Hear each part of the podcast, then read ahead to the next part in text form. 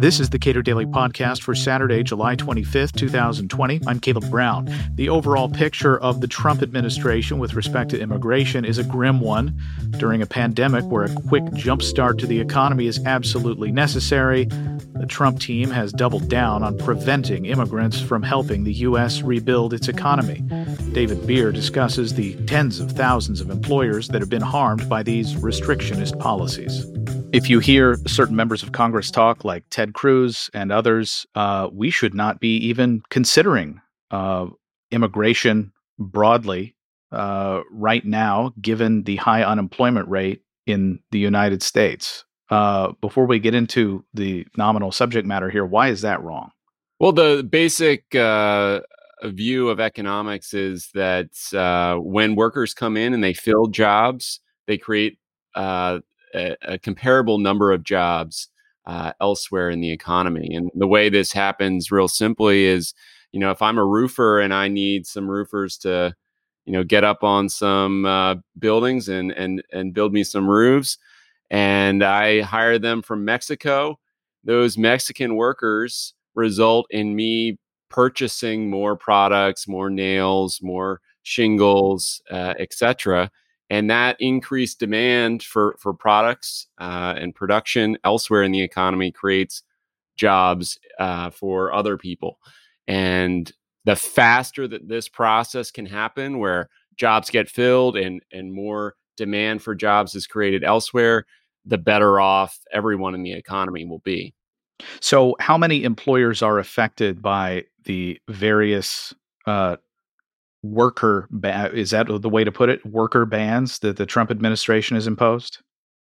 Yeah, so we have bans on on foreign workers, uh, basically across the board, uh, with only a few exceptions, and those bans will probably affect about twenty thousand uh, businesses over the next six months alone.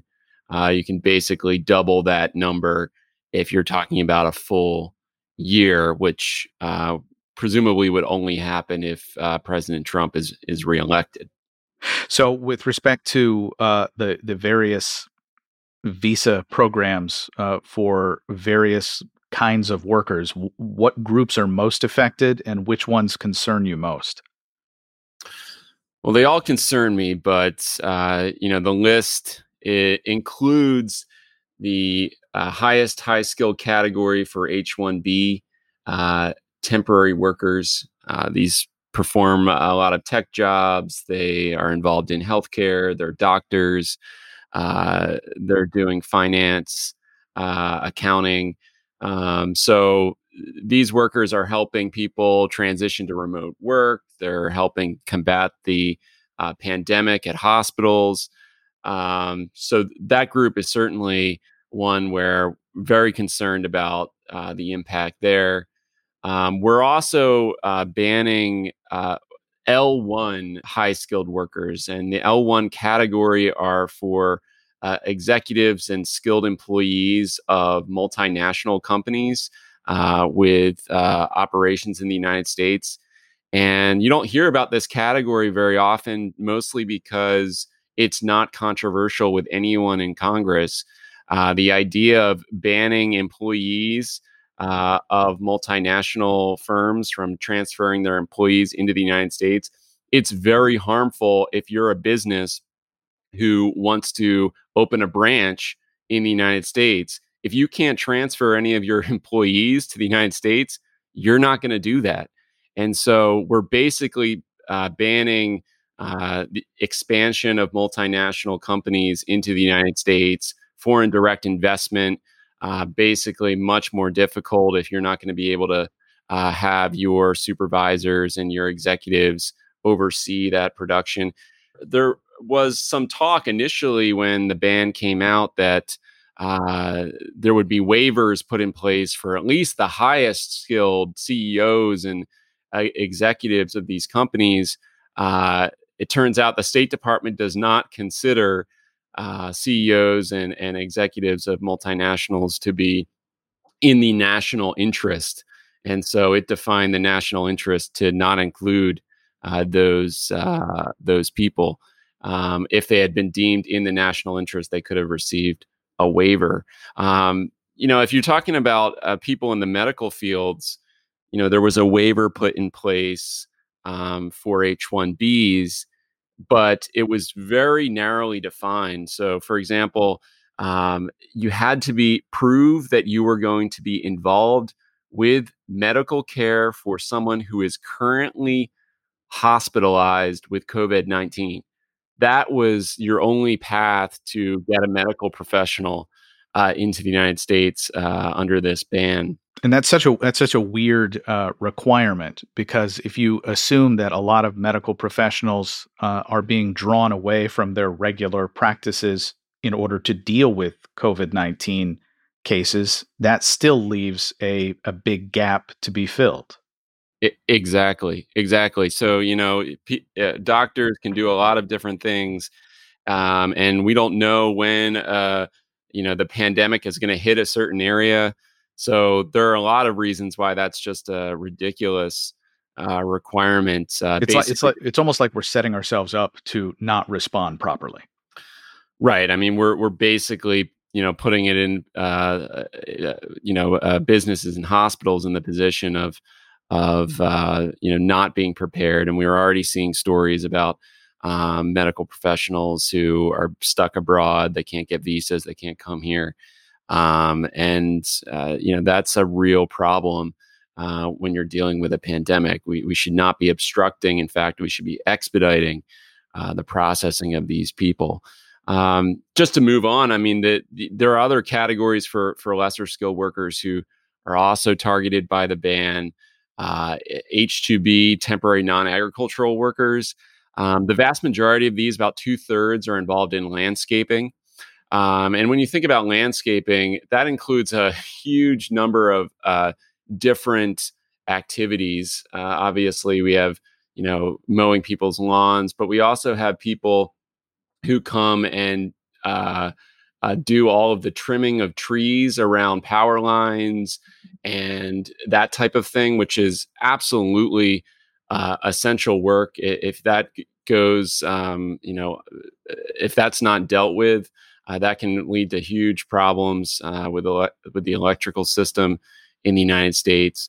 And um, but even beyond that, uh, just the idea that we're gonna uh, ban people from getting their lawns mowed or uh, having this type of work done uh, really doesn't benefit anyone. I mean, you can have someone come to your house and have your lawn mowed and have it, your landscaping done without ever seeing them or having any contact with them. And so uh, what we're really doing is is penalizing homeowners and and um, you know uh, whenever you you know as I explained at the intro, uh, whenever you're talking about uh, decreasing the amount of economic economic activity in the United States, you're really talking about slowing down the recovery. Uh, all of these landscaping businesses are are, are purchasing products. They're getting uh, their machines worked on. All of this is creating other jobs elsewhere in the economy that uh, would help speed up the recovery. And and more than that, they're they're existing, they're living, they're paying rent, they're paying mortgages, they're uh, consuming right. all manner of products as any other family would. Absolutely, yeah. So uh, you know the the way in which uh, workers create demand for for other jobs elsewhere in the economy is uh, you know so numerous and diverse that you don't see it immediately um, you know, it's really the problem of, of the seen and the unseen. You see them doing the work, but you don't necessarily see the jobs that they're creating. Um, but it's exceptionally important that this type of economic activity happens so that uh, uh, you know we can all benefit from it. So uh, it seems uh, seeming increasingly likely uh, that we will have a different administration this time next year, although that's far from certain. Uh, do we have any sense uh, about what a President Joe Biden would do with respect to uh, immigration? A whole lot of what President Trump has done has been unilaterally, uh, without congressional input. Um, do we expect Joe Biden to simply undo a lot of these restrictions on allowing people into the United States? Well, he says that he would reverse all of the Trump executive orders uh, bans, uh, etc., actions, regulations that he's put in place uh, on immigration. Uh, says he doesn't support any of them.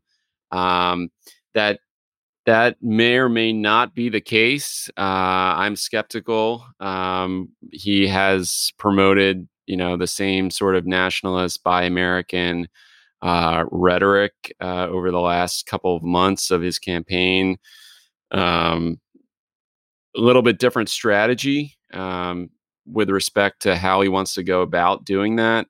Uh, but if we're still in high unemployment and uh, you know we're in a situation where uh, the economic recovery and the pandemic are still uh, looming in the background, I could see him continuing some of the restrictions. Uh, I think he would definitely loosen most of them.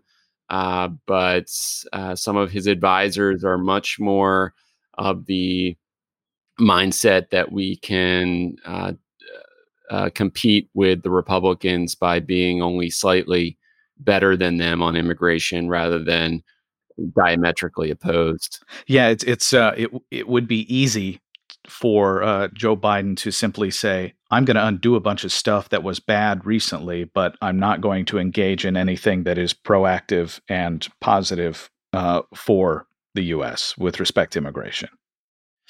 Right. He has put out plans that that says he wants to increase green cards. He he wants to reduce the backlog of of uh, applicants, which you know, if you're talking about the employment side, you're talking about a million people who are waiting for green cards.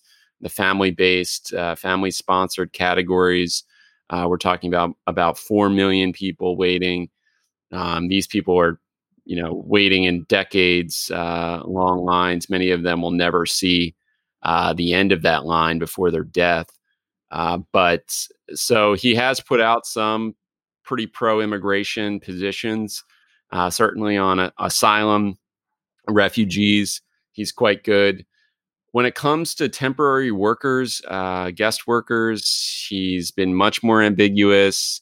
Uh, the unions are very much against any kind of temporary worker migration, uh, despite the fact that basically, uh, if you're looking at the number of, of uh, sponsored employees who come in through the permanent system, it was about 7,000 uh, last year. Uh, if you look at the temporary uh, programs, about 700,000 uh, came in through those categories. And the way they ultimately receive permanent residence is by convincing their employers uh, that they're worth it to go through that lengthy process once they're already in the United States. So the permanent skilled uh, system is entirely dependent on the temporary system. And so the unions have focused very heavily on curtailing or, or, or almost getting rid of that temporary system, which would do a, a huge amount of damage to the permanent system of, uh, of uh, employment based immigration as well. To the extent that we may be nearing the end of uh, the Trump administration, uh, what is the big takeaway from his immigration policies? I think the big takeaway from President Trump's uh, presidency on immigration is that he's effectively overturned all of the core elements of U.S. immigration policy prior to uh, his administration. Uh, certainly, he thinks it's an asset that he's done this. But uh, if you look at what were the core elements, uh, probably the first one and maybe the biggest debate that we had uh, during the 20th century about immigration was whether to discriminate against certain uh, countries or nationalities in our immigration policy. That was one of the first actions that the president took was banning majority Muslim countries. That country-based ban has now expanded into countries in Africa, um, and he's continued to use these country-based bans during the COVID pandemic. Um, so we now have a system where certain countries are eligible and other countries are just presumptively ineligible. Everyone who's a resident of those countries can't uh, come to the United States. Uh, the the second major principle of U.S. immigration policy was uh, family prioritization, uh, family sponsored immigration, made up 86% of all permanent immigration uh, visas to the United States prior to Trump's uh, term in office. He has worked diligently to reduce that um, and eliminate family sponsored categories. Um, during this pandemic now uh, in the recovery, he has uh, eliminated uh, these categories almost completely, except for spouses and minor children of U.S. citizens spouses and minor children of legal permanent residents banned, siblings of U.S. citizens banned, parents of U.S. citizens banned, adult children are, have been banned. Um, so he's basically totally changed uh, the uh, the immigration system when it comes to family sponsored immigration. Then we were just talking about temporary workers, but uh, that was the third major pillar was that we have a, an expedited process uh, for letting temporary workers into the United States. That's gone. And then the final pillar was humanitarian protection for asylum seekers, for refugees. Uh, the refugee program has been gutted. Uh, prior to him coming into office, we were letting in 85,000 uh, refugees a year.